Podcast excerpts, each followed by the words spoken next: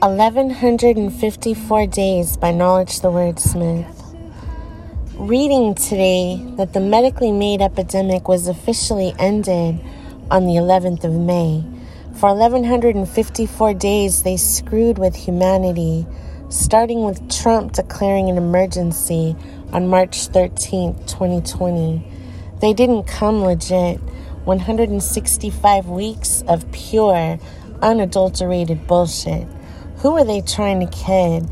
There is no longer an emergency, but the emergency use authorization for experimental gene therapies are still valid? This shit show came to a close the 11th of May. Federal courts had already halted most of Biden's vaccine mandates anyway. The US government admitted the Johnson & Johnson jab was a super deadly vaccination and phased them out of circulation.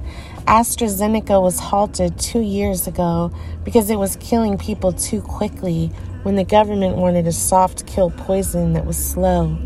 This bit of info, I'll give it to ya. Pfizer and Moderna perfected the slow kill mRNA formula, as lethal as SIGs, perfected after eight months from December 2020 to August 2021 using humans as guinea pigs. Yes, you should be more than slightly annoyed. The CDC said May 10th all remaining J&J injections should be destroyed. Quack-scene genocide.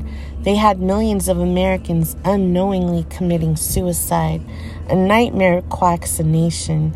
So bad that the CDC director on the 5th of May announced her resignation. We're lost in this masquerade. This three year COVID charade, a lethal quaccination, it's all part of a satanic ritual.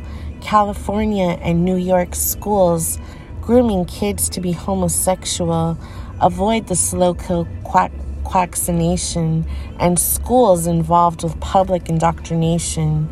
Booster after booster, you're sick in the head. The only way you'll stop is when you drop dead. It really made me sick to know satanic scum sinning. It was all a fear mongering charade from the beginning. For three years, the UK used a 45 count on the PCR test makes me sick. The US used a 40 count throughout the so called pandemic, a false positive count that caused hysteria.